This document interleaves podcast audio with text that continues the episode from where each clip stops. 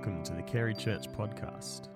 For more information regarding Carey Church, visit www.carey.asn.au. Ephesians 2, verses 8 to 10. For it is by grace you have been saved, through faith, and this is not from yourselves, it is the gift of God, not by works, so that no one can boast. For we are God's handiwork, created in Christ Jesus to do good works, which God prepared in advance for us to do. Romans 2, verses 1 to 4. You therefore have no excuse, you who pass judgment on someone else, for at whatever point you judge another, you are condemning yourself, because you who pass judgment do the same things. Now we know that God's judgment against those who do such things is based on truth. So when you, a mere human being, pass judgment on them and yet do the same things, do you think you will escape God's judgment? Or do you show contempt for the riches of his kindness, forbearance, and patience, not realizing that God's kindness is intended to lead you to repentance? Colossians 3, verses 12 to 14. Therefore, as God's chosen people, holy and dearly loved, clothe yourselves with compassion, kindness, humility, gentleness, and patience. Bear with each other and forgive one another if any of you has a grievance against someone. Forgive as the Lord forgave you. And over all these virtues, put on love, which binds them all together in perfect unity. Amen. Let's pray. Lord Jesus, we thank you for your presence. We thank you for your goodness, Father. We thank you that you love this world. Lord, we thank you for each other. Father, we thank you for the scriptures. And Lord, today we want to hear from you. Lord, what is on your heart for this community? Lord, enable us to do that and to be responsive to your lead. Amen. Amen. Good morning. It is so good. Man, you're an awesome looking bunch of people, I've got to say. Um, it is so good to be here. I love the commissioning service and uh, welcome again. My name is Dave Kilpatrick and I have the incredible privilege of serving as the Director of Ministries across Carey. And the th- theme for this year, as you've probably realised, is kindness. It's one of our values respect, courage, integrity, humility, and kindness. And kindness is one of those words that it can kind of lose its strength and substance. People sort of mistake it uh, for nice if we're not careful. I don't know whether you've seen the play Into the Woods. It's, there's this liner that says, You're not good, you're not bad, you're just nice. Kindness is not nice. If you're kind, you're likely to be nice, but you can be nice without being kind. I can be nice to Peter just because if I am, he's more likely to do what I want him to do. I can be nice to someone just because it's going to make me look impressive to those people around me. I can be nice because it makes me feel good. I can be nice really without caring at all. Kindness is different. Kindness is deeper. Kindness is not about me, it's about the other person. Kindness flows out of the heart. And kindness communicates to another person that you matter that you are valued. We have kindness as the theme this year, not because we just kind of want people to do nicer stuff to each other, although, hey, don't let me hold you back, that's always a good thing to do. But we have kindness as the theme this year because we are wanting to remind ourselves to hold on to and be transformed by the heart of God for people. See, kindness is reflective of the nature and character of God. Our God is kind. Loving kindness flows out of Him. The scripture readings talk about it. The scriptures are full of kindness of God, His loving kindness. Galatians chapter 5 talks about kindness as being part of the fruit of the Spirit that is cultivated as we abide in Christ and keep in step with the Holy Spirit. But kindness is not an emotion, it's not a feeling. Kindness is something that we do. The most profound and powerful statement of kindness in the world is probably John 3:16. But John 3:16 doesn't read for God so loved the world that he got a really warm feeling in his tummy as he sat on the couch watching Netflix thinking about it. John 3:16 says God so loved the world that he gave his only son. The kindness of God is not seen in simply that he tells us that he loved but that in he gave of himself. And we too are called to give. The world today is marked by pressures and time and resources and consumerism and commerce and busyness and schedules. And, and, kindness tends to get pushed to the margins. Acts of kindness can surprise us because they're often not frequent. Acts of kindness can move us and inspire us. And if we think about perhaps the last couple of years and listen to the narrative that's been ringing out through social conversation, through the media, through social networks about the church,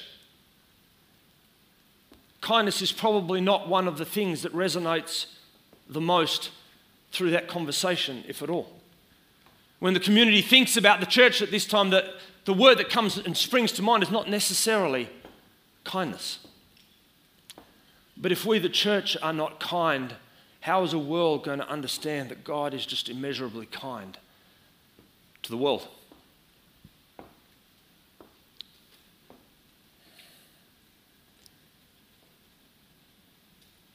So we're called to be kind.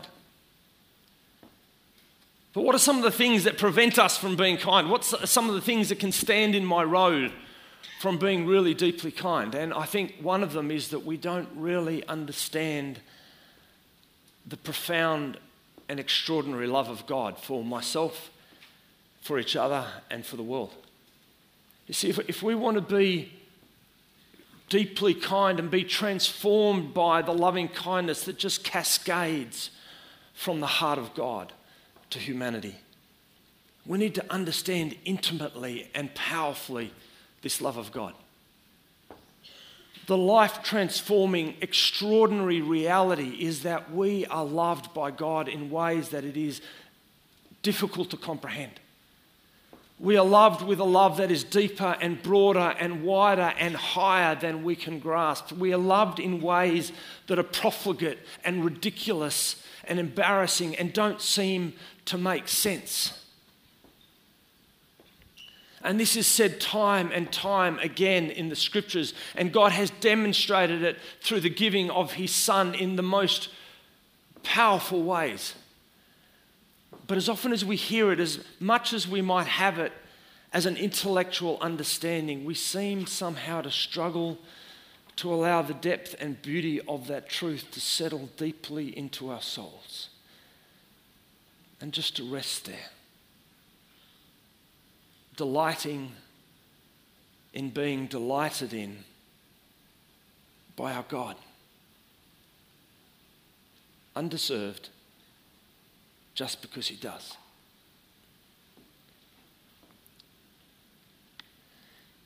And that is the truth, but the necessary and inescapable conclusion we must come to if we read the scriptures well is that if God loves me like that, then He loves every single person in the world because His love for me is entirely undeserved. If He loves me like that, unbelievably, He must also love you like that. Go figure. And if He loves us like that, then He must love the person across the street. And that really irritating person who was so slow at the checkout to get me my coffee so that I'm going to be late for my meeting, and the person that just bumped me when I've just got my coffee and spilt my coffee over my new trousers just before I walk into the meeting.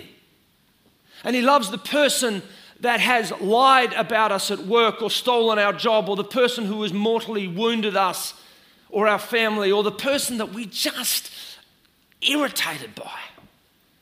Or the person that I just find myself vehemently disagreeing with on every single thing or the criminal or the racist, or the bigot, or the little grandma across the street,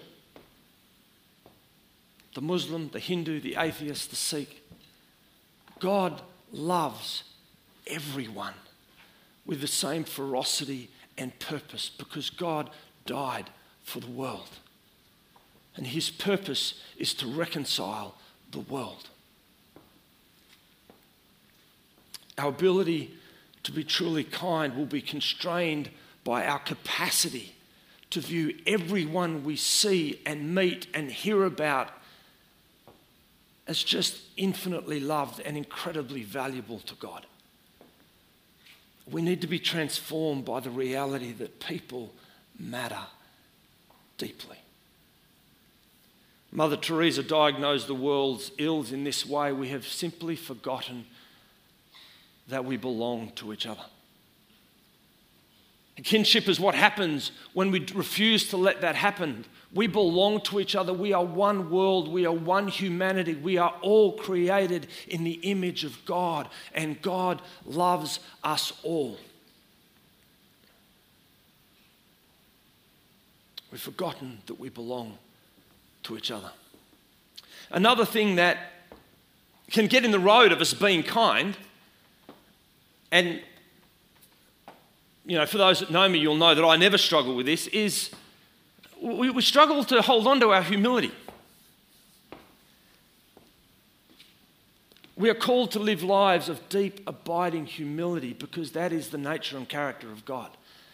And the scripture readings we had, Ephesians 2 8 to 10,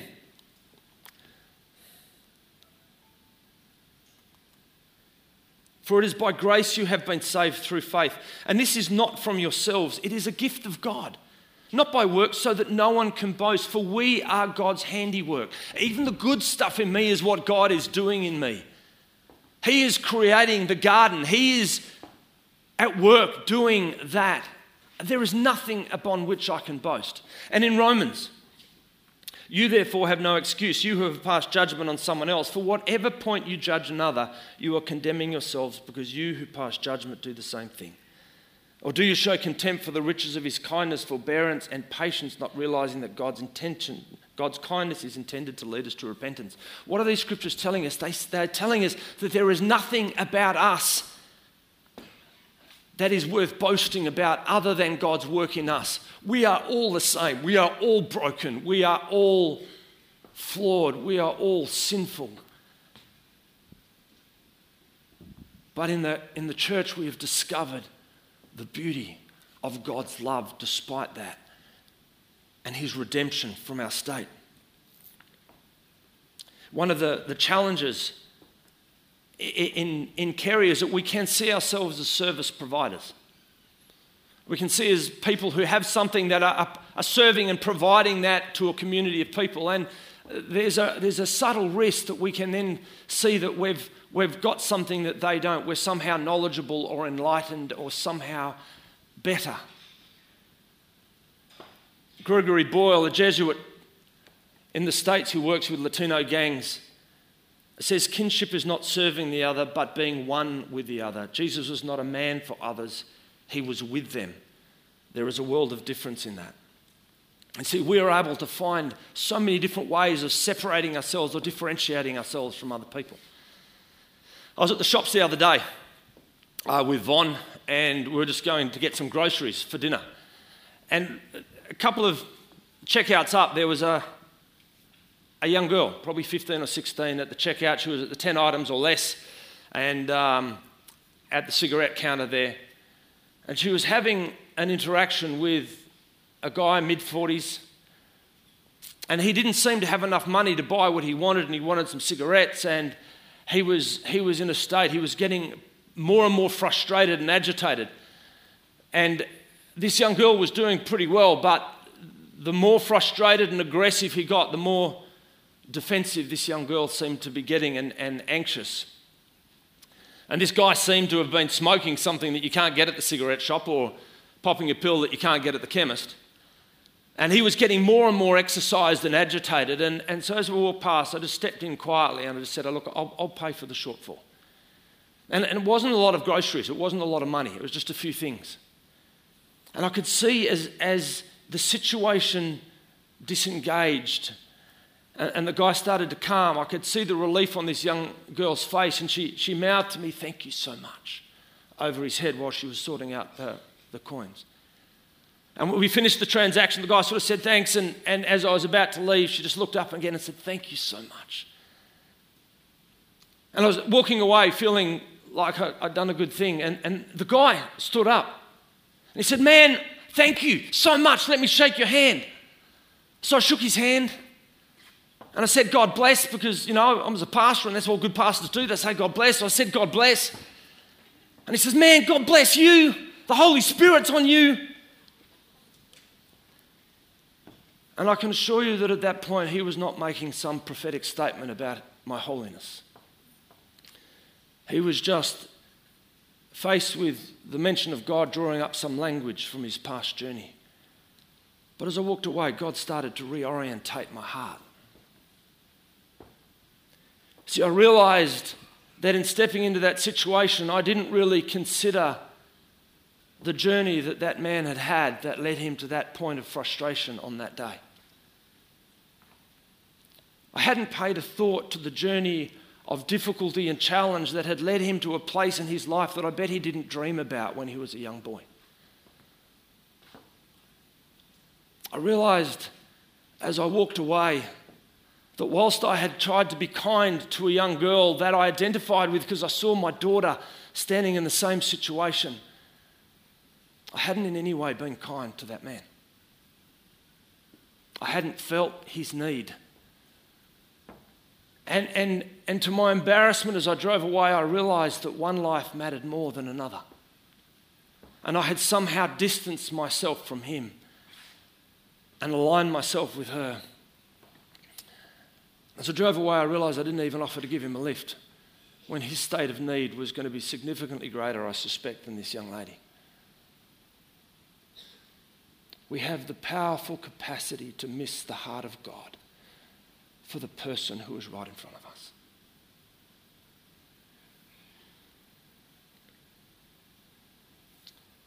Unless we remain deeply humble and committed to the ideal of refusing to allow ourselves to observe anyone other than in the way in which God might see them.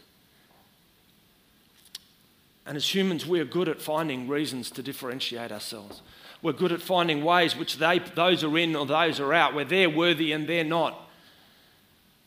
The church has been beautiful in that at times and tragically failed at other times. The reality is there is only one humanity, and God died for it all. The only differentiating factor is some of us have been brought into the incredible truth that the creator of the universe loves us. And others are still waiting to be brought into that reality. The only thing that divides us is grace and our own prejudice and judgments. It is true that in many ways Carey is a service provider, but we need more powerfully to be with the community that we serve.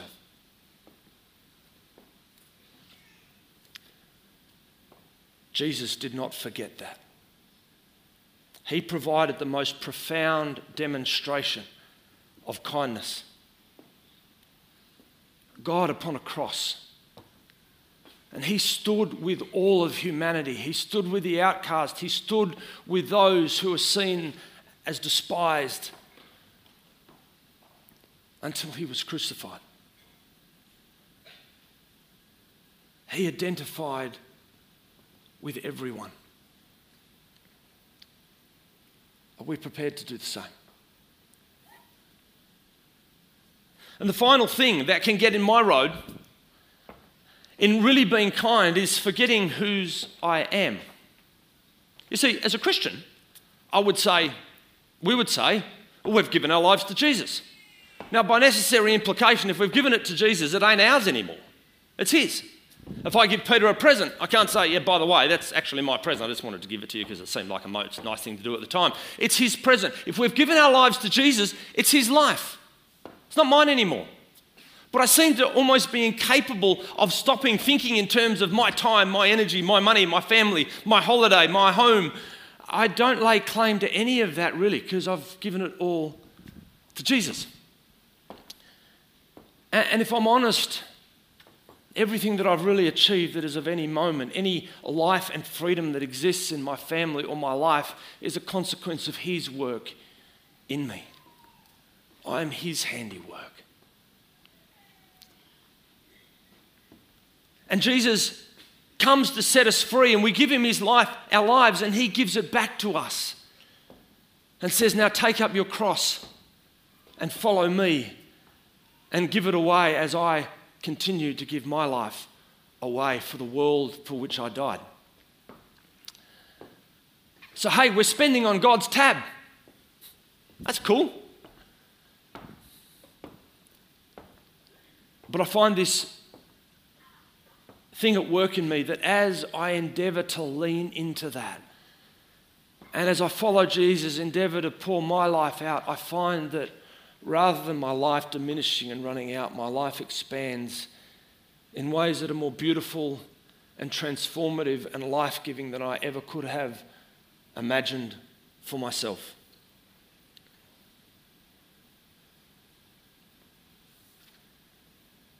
And so, in a time when the conversation about the church centers on many things, but perhaps not about kindness, will we be kind? Will we marinate on the incredible truth that God loves us intimately and passionately and ferociously, and that every single person we come across is the same? Will we refuse to see anyone at all other than with the heart of their Creator? And will we humble ourselves, holding on to the absolute truth that there is nothing upon which we can boast other than God's work in us? And it is only grace that is the difference between anyone else and ourselves, that or our own prejudices. And will we try and remember that we've given our life away? It's not, we're seeking to be kind with a life that is no longer ours that we have gloriously given to God, and He gives us back in order to be able to share it with the world whom He desperately loves. Our final scripture, therefore, is Colossians 3 12 to 14. Therefore, as God's chosen people, holy and dearly loved, clothe yourselves with compassion, kindness, humility, gentleness, and patience we are God's chosen people, holy and dearly loved. This is the God who holds all creation. This is the God who is the author of history. This is the God who is reconciling the world to himself. This is the God in whom we trust and in whom we are secure. We are chosen not because of anything we have done, but simply because of his grace. And we are dearly loved, so we are safe. Our hope our future is secure. There is no other community on earth that is better positioned to be clothed with compassion, kindness, humility, gentleness, and patience than the children of God. And we know the world desperately needs this. And if not us, who? I saw a car the other day driving along and it had a slogan on it People who care. And I thought, that's the church. Or it should be. And it could be. Imagine the picture that the world would have about our God if their conversation about us was that we were people who cared, that we were kind. Imagine being part of that community. The people just spoke of, they're so kind. They care. Imagine sharing that community with whoever God brought along and connected with us. That community is the church. That community is us. Or at least it should be. And it could be. The antidote, perhaps, for our lack of compassion for others is to marinate in the goodness and love of God and to refuse to see anyone else other than through that picture. Helpful antidote to our ability to see divisions and, and separate ourselves is to humble ourselves and just to realize that we belong to each other. And the only thing I have to boast in is the work of God in my life. But what is the antidote from my preoccupation with myself, with my idea that this is my life? The antidote is worship. The reinstating of God to his rightful place as center throne and myself at his feet. Just enjoying his love that cascades to me and through me, hopefully, to the world. And that is the only response, the only appropriate response to a God who dies for a humanity that he loves. That is the only appropriate response. So, as we contemplate the kindness of God, let's stand. Let's worship